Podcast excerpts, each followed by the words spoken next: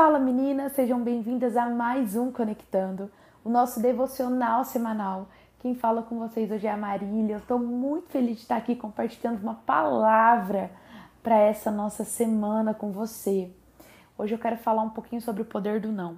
Sabe, muitas vezes nós, quando nós conhecemos Jesus, nós decidimos por viver uma vida com Jesus, a maior frase que nós falamos, né, que nós repetimos e que nós ouvimos também outras pessoas falarem que estão passando por esse processo é: "Não, eu disse sim para Jesus. Jesus ele tem o meu sim.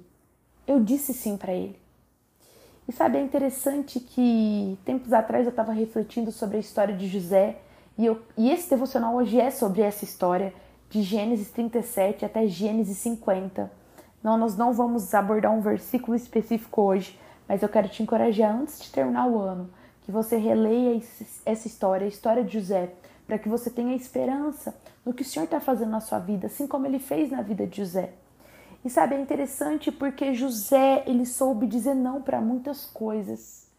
E que nós também precisamos dizer. Muitas vezes nós dizemos, não, Jesus tem o meu sim, mas a gente esquece de dizer não para outras coisas que uma hora podem conflitar com Jesus na nossa vida e com a verdade de Cristo sobre nós.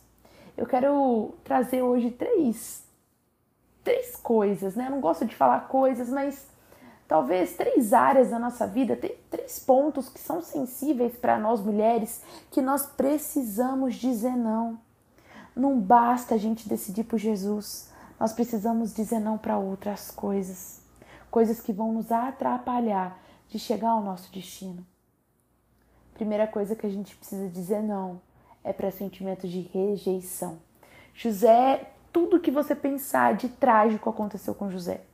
Os irmãos dele não gostavam dele, ele foi vendido como escravo pelos irmãos, foi, foi para o Egito, para uma terra estranha, e aí lá ele sofreu tantas coisas, ele foi até preso, né?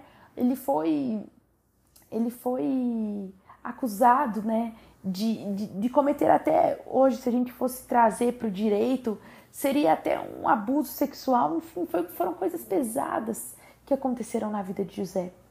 E a primeira atitude que a gente vê que José tem ao longo da história dele é que José diz não para sentimentos de rejeição. José sabia que quem definia ele era aquele Deus que deu aquele sonho para ele, aqueles sonhos para ele. Quem definia ele era o Deus Todo-Poderoso, não era o que os irmãos tinham feito, não era como os irmãos tinham vendido, não era como ser escravo na terra do Egito o tornou, não é como ser esquecido na prisão, fez dele, não. José sabia quem ele era e o que definia José não foi os, os episódios trágicos que aconteceram na vida dele. Porque se tem alguém que teve episódio trágico na vida foi esse José, né, gente? Mas não, não foi isso. Quem definia José era Deus e eu quero dizer isso para você. Quem te define hoje é Deus. Diga não para sentimentos de rejeição. Que você comece 2024 sabendo do seu real valor em Deus e que os sentimentos de rejeição saiam por completo do seu coração.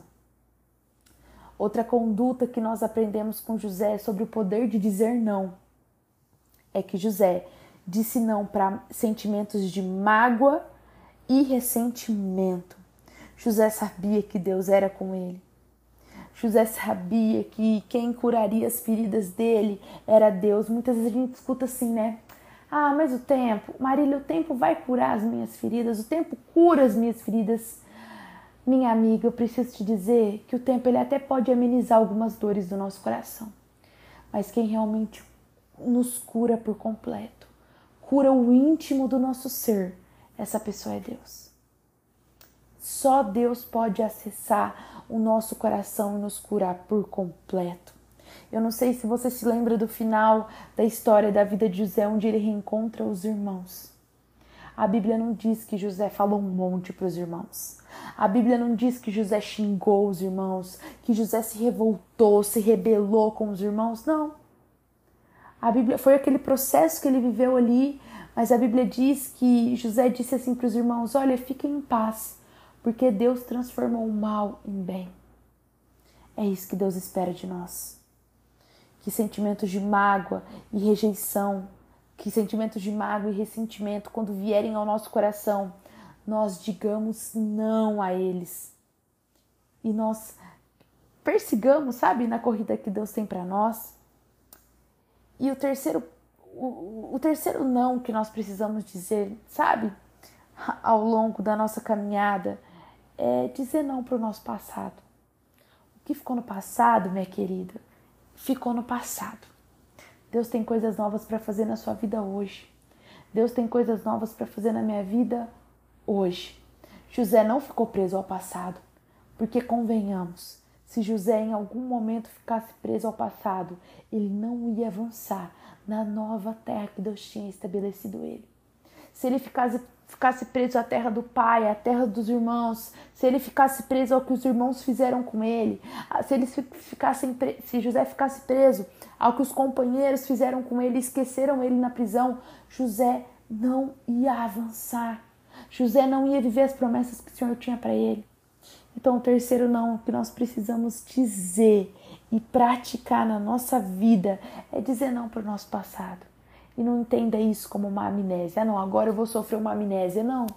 Você só vai colocar o passado na caixinha do passado. Ali guardadinho, no lugar do passado, no lugar que lhe é devido. Mas você vai dar ênfase para o que você vive hoje. Porque o hoje é um presente de Deus para você. O hoje é um presente de Deus para mim.